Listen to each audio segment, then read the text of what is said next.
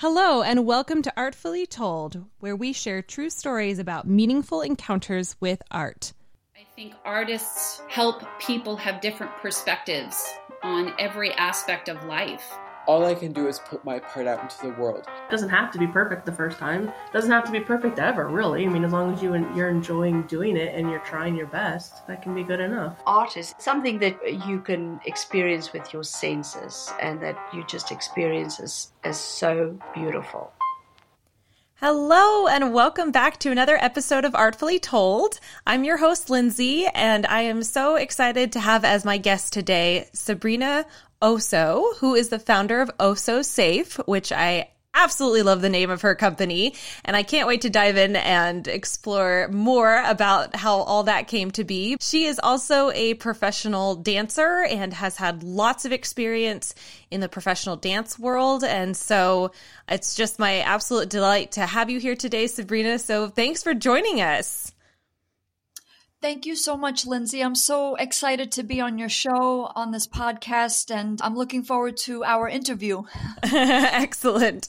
Well, I would love if you would start by maybe sharing a little bit more about yourself, how you got started, maybe a little bit about your background, and what you're up to these days.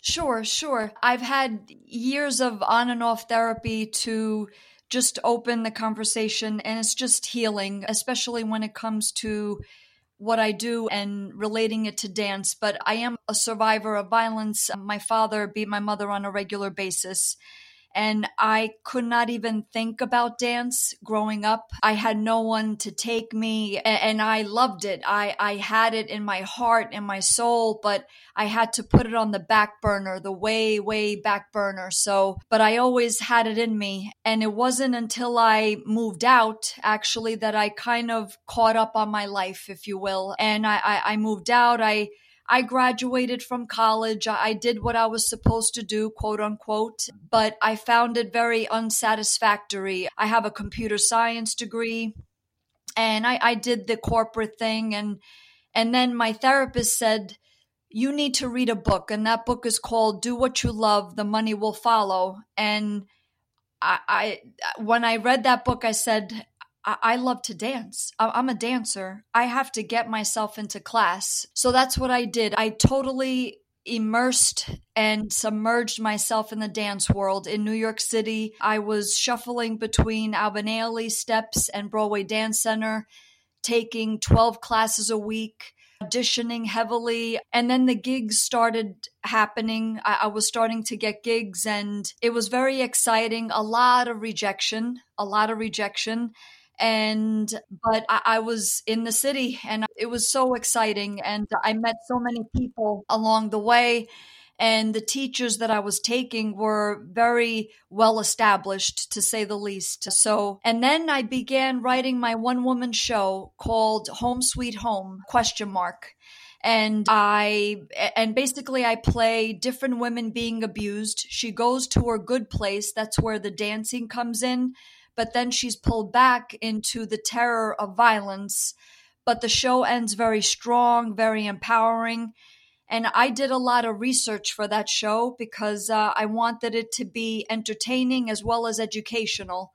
And I could not believe the statistics that I was finding about violence, abuse. And I said to myself, I have to make this into a business. I have to make this into a bona fide business with paid services and products that will really help people, whether you're going through violence or not. So, Oh Safe was born from really my one woman show. And I, I, did my one woman show. I was dance. I was teaching dance actually. Also, I taught dance for ten years, from pre K all the way up to high school through adult level, ballet, jazz, tap, theater, Latin, lyrical, hip hop. And I, performed the show with my dance students. I had one or two dance studio owners that allowed me to do that, which I'm very grateful for. That's a synopsis of the birth of Oh So Safe and my dance background, how I started. And I bring dance into schools whenever I do my workshops at universities, schools.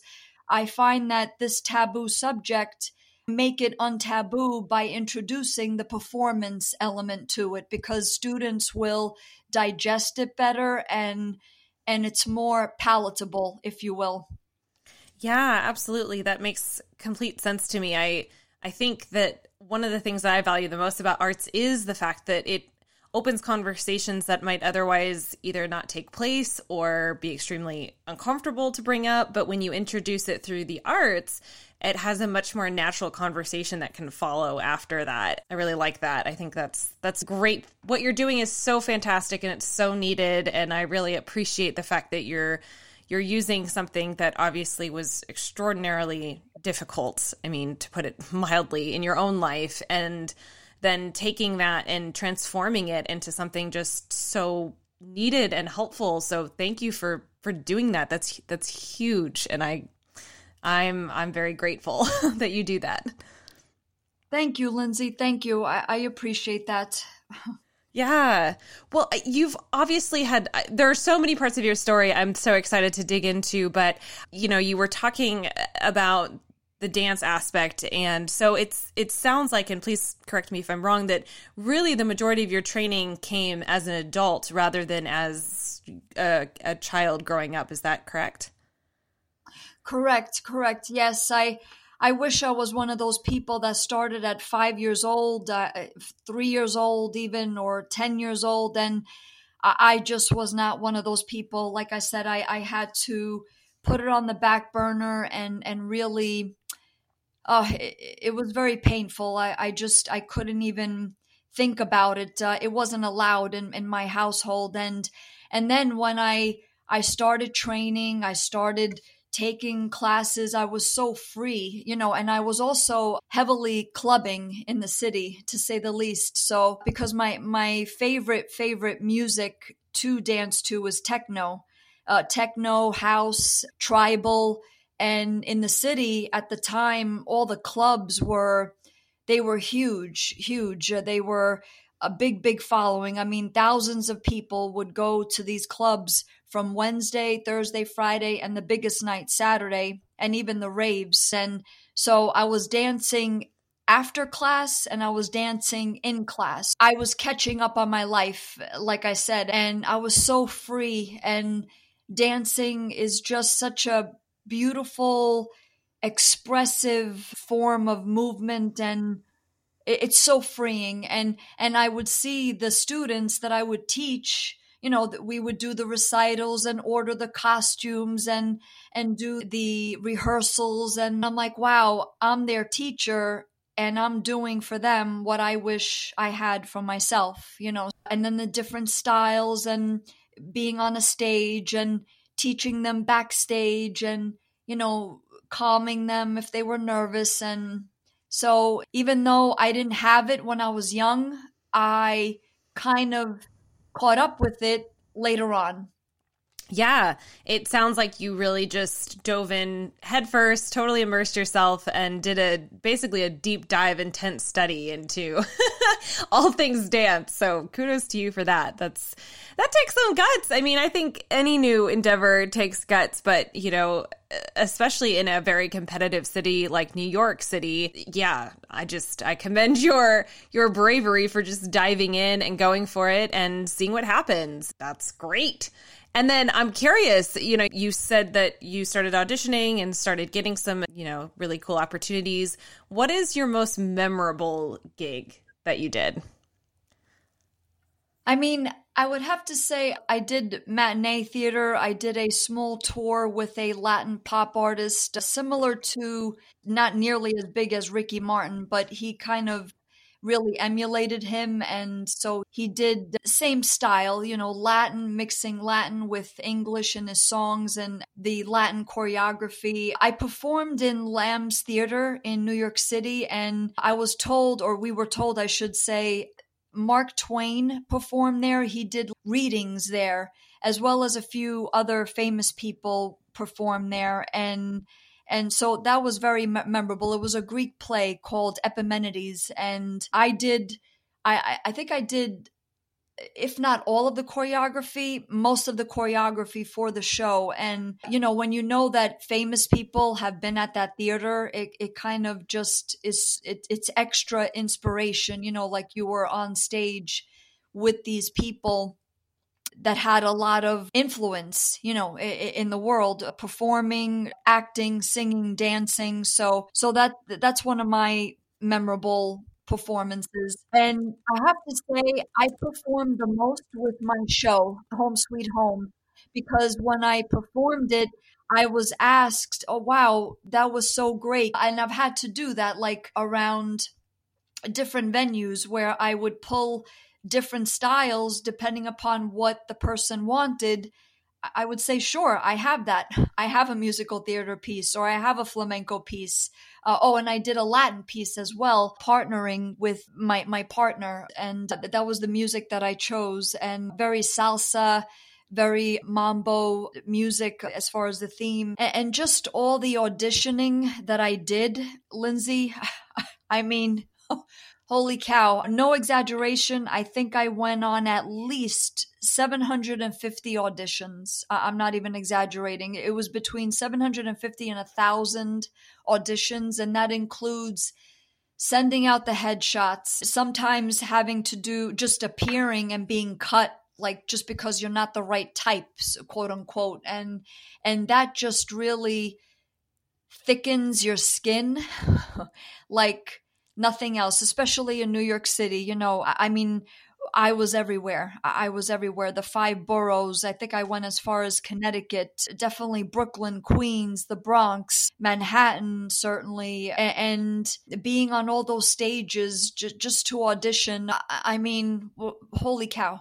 it was grueling. I mean, all sorts of weather, waiting outside to just have a chance to be seen, to be heard, to, to perform, improv. I think I even tried out for SNL at the time. Hundreds and hundreds of people lined up outside and and you had to do skits on the on the spot or some kind of monologue according to the theme that it was and or, or the theme that they asked for. And so like i said i, I totally submerged and immersed myself in, in, in that world. And but yeah i hope i answered your question. Yeah no for sure. L- lots of memorable things of course as as i'm sure any artist would agree with. And so i'm curious so to write your one woman show of course i would imagine that that was kind of a probably a really difficult challenge in some ways because not only are you writing something that's really meaningful to you and important to you but it's something that happened to you. So, how, how was that writing process? Was it difficult? Was it liberating? Was it, how, what was it like? Yes, uh, good word. Liberating and healing, I would say, and and mm, yeah, liberating and healing. It it was automatic, really. It was automatic. I I mean, after auditioning and getting gigs and and I have to say I, I found the choreography that I was doing eh, not that it wasn't satisfying me but I said to myself I, I, I want to do my own choreography. I want to do what feels good to me you know because when you're doing choreography other people's choreography it's other people's choreography. So I just said to myself, I, I, I just want to write, I just want to see what happens. So I kind of just, I didn't have any expectation really. I just said, let me just write my one woman show. And I knew quite a few people that did that also, you know, auditioning and performing in gigs. And I would meet this one and that one saying, Oh, yeah, I'm working on my one man show or, or my one woman show. And it's mainly singing and acting, some dancing, or mm, uh, or mainly acting. Or and I said, you know what? Let me let me try that. Let me just try that. So I just started writing. I just started writing, and I knew it had to be very personal and and something different. You know, I didn't want it to be what typically was done out there as far as, you know, like Brigadoon or Carousel or Seven Brides for Seven Brothers, or I wanted it to be more raw and, and very personal. So I just started writing and it came naturally actually. Once I started writing one scene, and and and doing the choreography which i enjoyed a lot and acting comes naturally to me when it's my own stuff if you will like i said i play different women being abused so that came I, I scripted it all. I knew what i wanted to what i wanted the ending to be. I wanted it to be strong and, and empowering and to actually say that we have to do things differently and and to show that this steals your life you know that the abuse and violence steals your life. And i i think i was effective in doing that in the show. And and i loved doing the choreography but i knew i had to catch up. You know i i wasn't one of those people that started dancing, like I said, at four or five years old, 10 years old, even. So I had to take teachers that I, I needed for them to pay attention to me and that would catapult me to kind of save on the years that I lost not dancing. So there was two particular teachers, Phil Black and Kat Wildish. Phil Black was a master dancer, uh, master dance teacher at the time. He passed away in 2015, but he he could take anyone off the street and make them into a dancer in a year.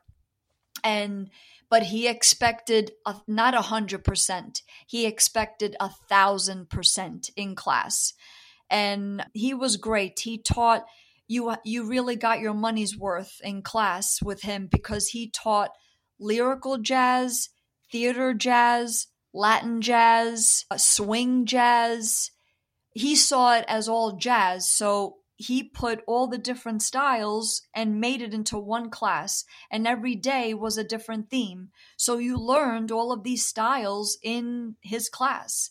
And so I took him religiously. I mean, I was in his class all the time. And and then Kat Wildish, she was one of my main ballet teachers and and she's amazing. She paid a lot of te- a lot of attention to me, and so with the show, I was able to do the choreography because I, I knew all the styles. I I learned them and I put them in my show, and it just kind of flowed. And I, at the end of it, I felt as you said, liberated, healed. The healing is always a process. You're not 100% healed, but you are continuously healing if you allow it, if you do your homework. So, and and like I said, dancing is just, it's my essence. It's my essence, truly. And I'm grateful for that. Yeah. So, so thank you for asking that. Yeah. I, I appreciate that question. yeah, of course. Well, and so now you have this one woman show, and also now you have your business. And so that includes you actually speaking, right? You're going to different locations and speaking with people or, or, groups. Are you still actively doing that now? Has it had to pivot a little bit with the times and more virtual, or how is that all going for you?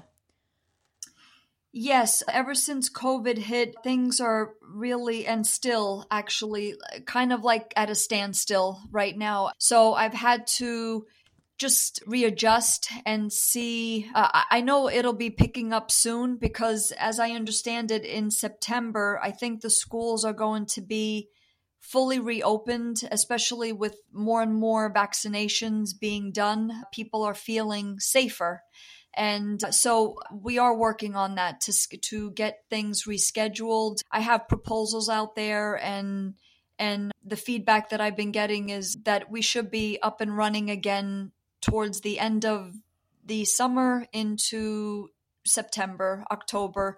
And yes, I've done some virtual performances if you will or virtual workshops, but like I said it's been it's been sporadic due to COVID. And with COVID, in a way, and, and, and I'm not trying to be offensive by by any means, it has kind of opened the eyes. I'm kind of grateful for COVID to a certain degree because homes must be safe.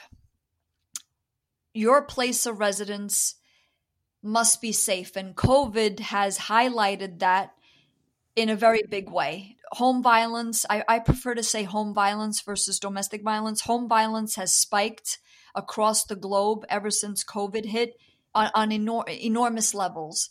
And your home should be your sanctuary. It shouldn't be a war zone. It shouldn't be hell. It should be your your comfort, your your most safe place. And unfortunately for so many of us, it isn't. And COVID has definitely highlighted that. And I I I, I just want to reiterate that violence steals your life. Like I said, violence, any abuse, chaos, dysfunction, and and what a misfortune. What a misfortune, I have to say. Like for myself with dance, I should have been dancing at three, four years old you know and and i'm not blaming my parents i had to let go of that because i, I made the best of it you know I, I i didn't start dancing till much later in my early early 20s and I had to catch up. And I, I actually have had people say, Holy cow, Sabrina, I did start dancing at five years old, and I haven't auditioned as much as you have. And I say to them, Really? I, you, you started dancing at five years old? And, and they were afraid to audition. I found that surprising from some people that stay in that cocoon of s- being in your dance school when you know because it's kind of like a second home right being in that dance studio and you grow up there because i taught in a good seven of them and and it's true that's like your second home you go home but your dance studio if you start from three four years old and you're there through high school it's literally a second home and and your second family and and i guess for for some it's your true family because if home is not a good place it's your getaway. We try to, as far as the education and what we teach in our workshops is to be preventative. And whatever we teach on to a high school student obviously we're not going to teach the same things or the same way to someone a student in the 6th grade or 5th grade. It, it's modified but the message is there we teach on warning signs, what constitutes abuse, to give students tools to practice safety, that when they are of dating age, you do not do what mom and dad are doing. You do different if you are in a abusive environment. We're very positive though, and that's where dance, we bring dance and acting and encouraging the performance aspect of it. So, yeah. So with the well, so all of these components come into play. It's kind of like what I did with my show, uh, I do in my workshops to make it entertaining, empowering, and educational at schools and sure. universities. Perfect. And for any of our listeners who might want to connect with you and even book a workshop or something like that, is there a way for them to do that? Yes, absolutely. My website is ossosafe.com. That's O S S O and then the word safe, S A F E.com. My direct email is sabrina at ossosafe.com. I am on all the major social media platforms uh, Facebook, LinkedIn, Twitter, Alignable, Instagram. I did do a TEDx talk, and that is broadcast on the internet. It's under Sabrina Osso. so that's also on the website. But yeah, those are the major components of, of how to contact us. Perfect. Well, first of all, thank you for sharing your stories and all of the ways that you've taken difficult things and and transform them and the liberation that can come from that. Thank you so much for doing that. I so appreciate what you do and the way that you bring hope to other people. And I, I always ask my guests the same three questions if you're okay with that. Sure, sure, absolutely. Yeah. So, first of all, how do you personally define art, or what is art to you? Freedom. Freedom and freedom is a two way street. I'm free and you're free. So that should be without harm, without anything negative. It is it is freedom of expression, just freedom. In Perfect. I love it. Okay. And what do you think is the most important role of an artist? It goes back to freedom, uh, to liberate. I, I like that word that you used during our interview to to liberate, liberate all emotions, whether it be happiness, sadness, anger. It could be, yeah, sadness, happiness, joy, liberation of all emotions. Because once you release it, then you can get to the next level. So, yeah, uh, liberation, I would say. yeah, perfect. And then my final question, and I'll define my terms a little bit, but do you think that art should be inclusive or exclusive? And by that, I mean inclusive, referring to an artist who puts their work out into the world and provides some context behind that, whether it's a title or program notes or the inspiration, versus exclusive, referring to an artist who puts their work out there but doesn't provide context behind it. So it's left entirely up to the viewer uh, to determine what they will. Hmm. Huh. Good question, Lindsay. uh, I've never been asked that and, and in that way. I would say, well, maybe both. I, I would say, can I answer both are fine. I'm a proponent of both, really, inclusive and exclusive, because, like, even even with my own show, I, I titled it. There was a description, and and if I didn't do that, then yes, I guess the audience would have a different experience, which is correct also. So I would I would be for both if I could say that. Yeah, of course. Perfect. Well, thank you again so much for joining me this morning, Sabrina. I really appreciate it and I I just commend you for the work you're doing. I think it's incredibly important and inspiring and I would highly encourage our listeners to check out her website and social media and follow what she's doing and yeah, watch that TEDx talk which is super cool as well and definitely support what she's doing because it's it's important and and valuable and I appreciate it. So, thanks again, Sabrina. Oh, Lindsay, thank you so much for this opportunity. I really enjoyed talking dance and performing and the arts with you. It's not very often that I'm on a podcast where I'm speaking about that. So I, I appreciate our time together and to talk art and dance and performing. And this was truly wonderful. oh, good. Yeah. Well, I, yes. Thank you again so much. And Thank you to everyone who has listened to this episode. And if you're feeling as inspired as I am right now, I would love if you would share this with a friend or two, and we will catch you next time.